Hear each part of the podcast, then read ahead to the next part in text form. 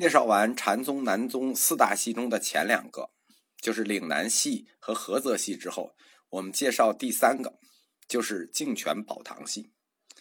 净泉宝堂系，它是推资州禅系的智深为自己的祖师，智深也是五祖弘忍的弟子，跟神秀与慧能是同级学生，相当于神秀的师弟，慧能的师兄。净泉宝堂系。是直接继承了资州禅系在四川壮大起来的。记载他的资料就是《历代法宝记》这本书，是写于大历九年，就是公元七百七十四年。但是，虽然他标榜自己是属于资州禅系的传承，却特别维护的是六祖慧能的旗帜，这是一件非常矛盾的事情。这件事情其实跟。吴相和吴柱两位大师的一次匆匆相见有关。很显然，在维护慧能的这个人是后来的大师吴柱，而且净泉宝堂系的禅理和禅法也非常接近神会系统。上一章我们讲过，神会系统创造了一种新的大乘禅系，是以无念为宗四个字为核心的如来禅。而宝堂系的重要工作是什么呢？也是清算了，甚至是一一点名清算了各种传统的禅法，比如说我们讲过的白骨观、数息观、面壁观，以及各种对峙三昧。就前面这几种都是小乘禅嘛，对峙三昧是大乘禅。其中对大乘禅的这种观佛三昧的抨击是很激烈的，比如说。在这个观佛三昧的坐禅中，见到佛的形象、三十二相、种种光明，他们说这都是自心颠倒、心计魔网。但是，这种观佛三昧产生的佛的形象和神通，却是传统禅法中最诱人的部分。我们知道，传统禅法最诱人的就是这个神通自在。他否定了这个。就等于否定了传统禅法中根深蒂固的四禅八定，而且他引用了《法句经》来做自己的理论根据。他说，《法句经》上是这么说的：“心随境界流，云何名为定？”就你心在境界里留着，你怎么能说是定呢？等于在原则上，净泉宝堂系就否定了全部的传统禅法，目的是什么呢？是要开创自己新的禅系。这个新的禅系，它的创建可以从无相算起，然后到无助完成。我们先来介绍这个无相。无相大师，俗姓金，亦称金和尚。中国古代书里一般都称呃。某位大师叫什么什么？呃，说他的，比如说法号名字叫什么什么大师，但只有对这个金和尚，大家记录的时候都不是很客气，尤其是在净泉宝堂一期的这个大师呢，大家记录的时候都直接记什么什么和尚，比如说金和尚、唐和尚。后面我会说原因。这个金和尚他原籍是朝鲜，当时叫海东，说属于新罗王族。削发辞亲，西渡来唐寻师问道。这个故事说的还是就是我查资料，这个故事说的还是很感人的。是说他要娶的这个这个这个这个王后，或者说这个女生呢，这个一心向佛，为了不嫁给他呢，自己拿刀把自己的脸都给划了，然后就为了供佛。于是他他受到感动了，他也就就不再娶亲了，然后就来这个大唐来寻师问道。他一路在中国游历，一直游历到资州，就是今天四川的资中。然后呢，拜德淳寺的唐和尚。这个唐和尚很有名，就叫处寂，想拜唐和尚为师，但唐和尚就不见他。他就像太极宗师里的杨露禅似的，就一直跪在这个庙门前。但是唐和尚就是不见他。传说呢，他就点着了自己的一个手指。大家知道啊。燃指供佛，这是《法华经》里头说的，就是自己拿这个油把自己的手指点着了，举着噼里啪啦，这一下子就这个不叫感动了唐和尚，就是他的这个发心啊非常大，所以唐和尚就收他为徒了。后来这个金和尚就去成都开禅，居净泉寺，弘法二十余年，卒于宝应元年，就是公元七百六十二年。他大概和神会是同时代的人。无相大师每年十二月和正月开设道场讲法。无相大师反复讲的法是什么呢？讲的叫做“念不起，犹如镜面，能照万象；念起，犹如镜背，既不能照见。”就是他讲的讲的一个道理，就是你不起念，就像镜子一样，可以照到世间万象；你念一起，就如镜子的背面。什么也照不见。大家知道那时候镜子是个铜镜啊，它背面是不能照东西的。无相大师又说：“无念即是真如门，有念即是生灭门。”大家发现没有？这个跟神会的那个体系，就是神会的那个禅思想是一模一样的，或者说完全一致。他说道：“念生即是妄，故提倡无妄；念住即是意，故提倡无意。”我把这句话再给大家解释一下：念生，生活的生，既是妄，就是妄想的妄，所以他要提倡无妄；念住，住，既是既是意，就是回离，故提倡无意。所以无念即是界定会具足。这个说法，我们觉得就从前面到后面，他举讲的这三个都跟神会是如出一辙呀。而且他强调他说的这三句，就是我说的“念不起，犹如镜面”这一句，“无念即是真如门”这一句，还有这个“念生即是妄，念住即是意”，这个这三句，他说什么呢？他说：“我此三句是达摩祖师本传教法，就是说这个东西是达摩祖师应该传我的。其实这跟他的师傅处寂和他的师爷智深传给他的，就是资州禅系的这套东西是完全不一样。”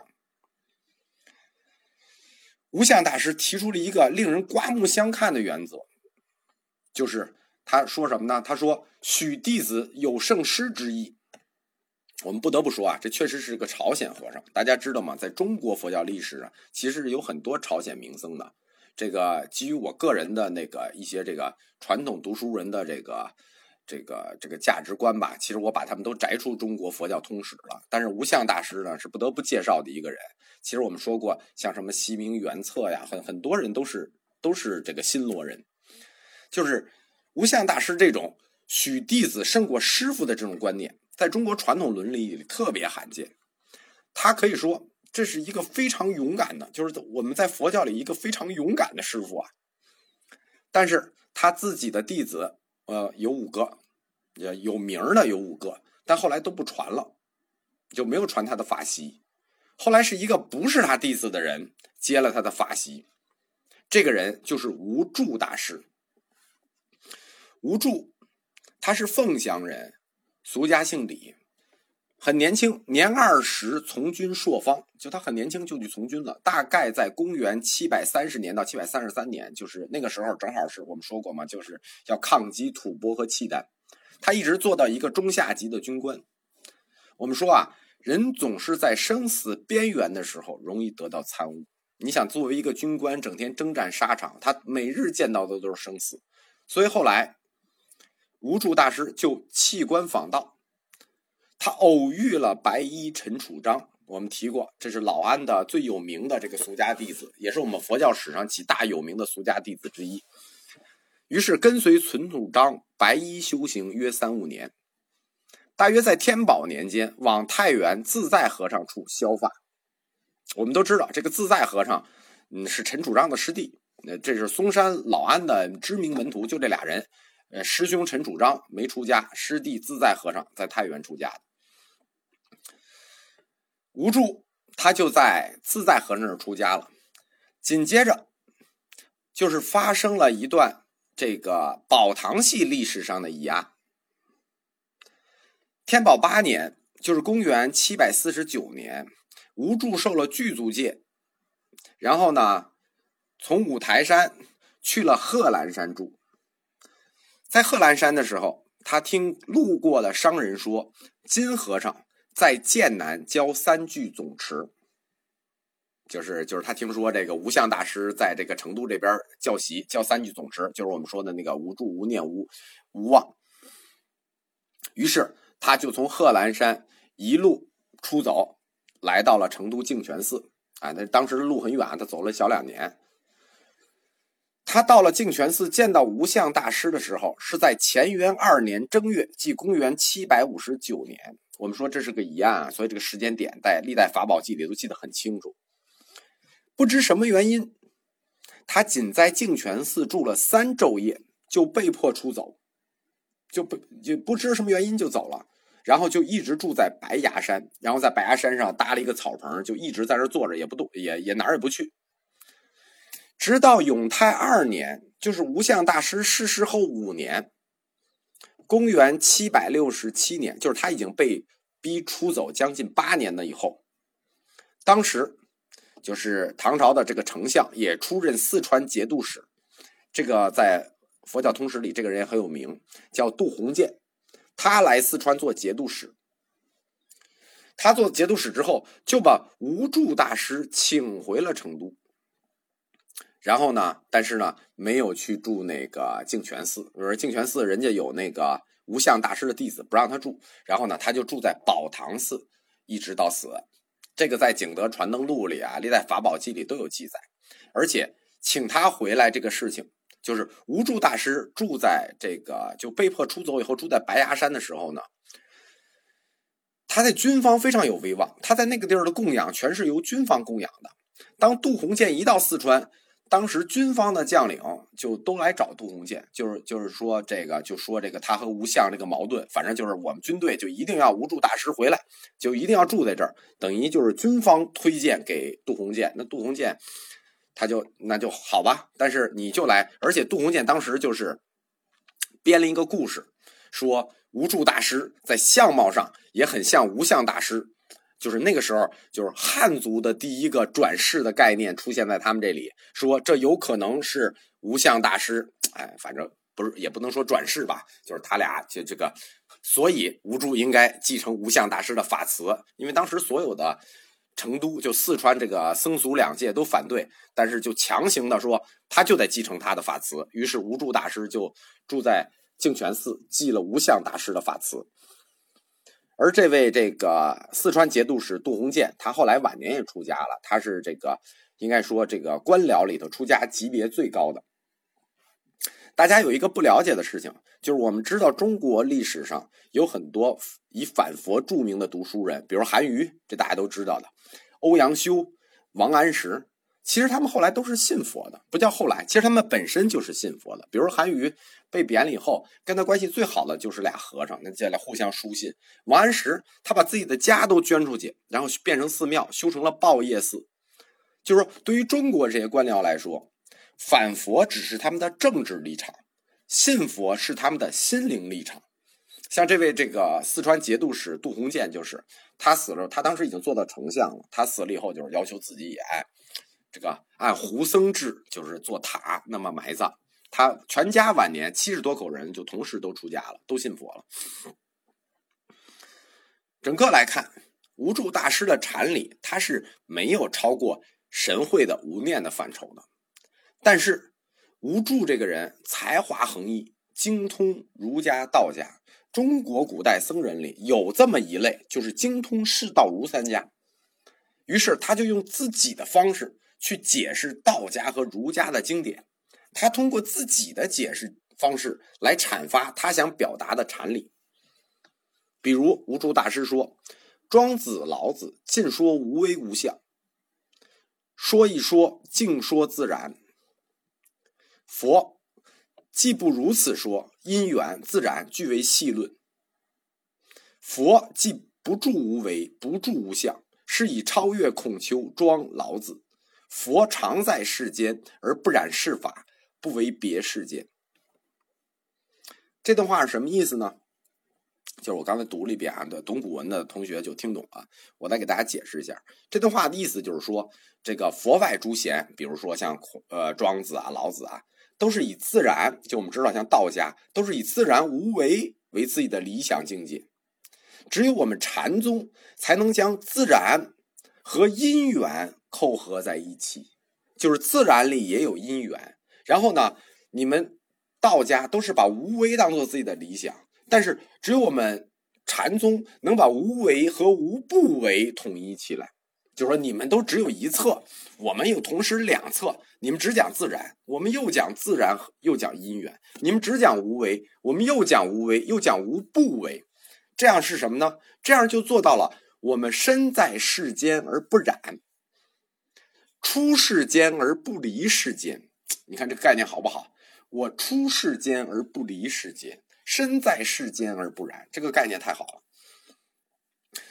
所以无助大师的禅法就特别的接地气，就特别的正能量。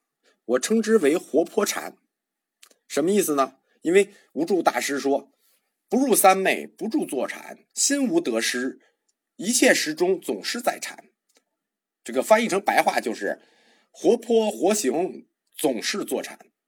所以我们又称无助大师的这个禅法叫活泼禅啊，当然是我给定义的了啊。其实，在禅宗史上，将佛教的宗教哲学转变为人生的处世哲学。你说我们现在就是大家给大家谈这个佛呃宗教佛教故事的时候，实际都是想隐喻给大家一个处世的哲学。我们看这个有很多这类佛教故事，对，讲的是佛教，其实想教人是处世哲学。这实际上有一个很长的过程，就是在中国文化史上，它是很长才形成的。而无助大师就是这个过程里不容忽视的一个环节，或者说是一个相当关键的环节。比如说，他有很多的禅语，就起着这种处世格言的作用，一直流传至今。我们今天也在讲，比如说他说的“知足大富贵，少欲最安乐”，听说过吧？“知足大富贵，少欲最安乐”。比如他说的“有缘千里”。通无缘对面不相识，哎，这个也是我们现在常说的话。而且他有一句特别有名的名言，无助大师这句名言叫什么呢？叫“无念即是转法华，有念即是法华转”。这精确的表达了南宗禅系，就是南宗禅人对于一切经典教条的基本态度。你看，我无念。即是转法华，有念即是法华转。大家自己去理解这句话啊。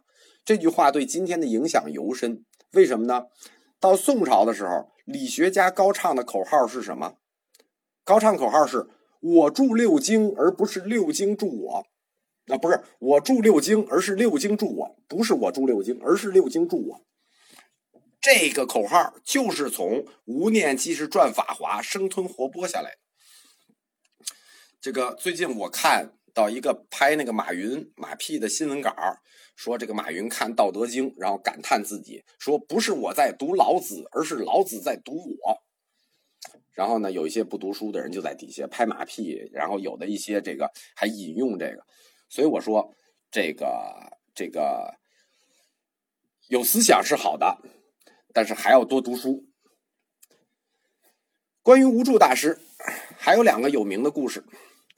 一个是说，剑南诸僧欲往五台山去礼拜文殊师利，无诸劝阻他们说：“这个佛在身心，文殊不远，妄念不生，即是见佛，何劳远去？”因为这个故事太有名了，所以我要给大家念一遍。其实这种思想是什么呢？你看，佛在身心，文殊不远，大家只可能看的就是一个简单的故事。实际这句话表达的是南宗。在这里是坚决反对净土概念的，是否定偶像的，对吧？妄念不生即是见佛，何劳远去？哪有什么净土？哪有什么文殊？对吧？妄念不生你就见到了。所以我们说南宗确实是开始时候他的理论还是相当的革命的。庆泉宝堂一系的禅法，它的传播地区呢，跟菏泽系，就是菏泽禅系大致相同。我们刚才说过啊。四川嘛，而且它还更靠近吐蕃沿线，它比和神会还靠近，所以说神会系消失了呢，它很快也会消失。嗯，不光如此啊，就是在中国禅禅宗史上，宝堂系的禅呃禅僧啊，一直受到正统僧侣的的怎么说呢？鄙视链的最底层，大家一直都看不上这一系。我没说吗？大家只要写到他们系的时候，都不写什么什么禅师，都不写什么什么大师，都写金和尚、唐和尚、什么能和尚，都写和尚。为什么呢？就是就是中国人这样，他就用文字直接表达他的蔑视，是因为当时这个这个四川节度使杜洪建去的时候，就就说我要找这个无相的继承人啊。当时这个成都。这个佛教界的这个诸诸僧、诸高僧们就说呀：“金和尚是外国番人，亦无佛法，在日亦不多说法，语不能正，纵有弟子，也不嫌佛法。”什么意思呢？就是说我来挑这个金和尚的继承人，然后这些和尚就说他一个外国人，他懂狗屁佛法呀，他平时也不说法，因为他根本连口音，他连话都说不利索。如果有弟子呢，那肯定也是不了解佛法，因此。外国番人不嫌佛法，就被视为这一禅系的主要罪状，这就为什么他的地位一直比较低。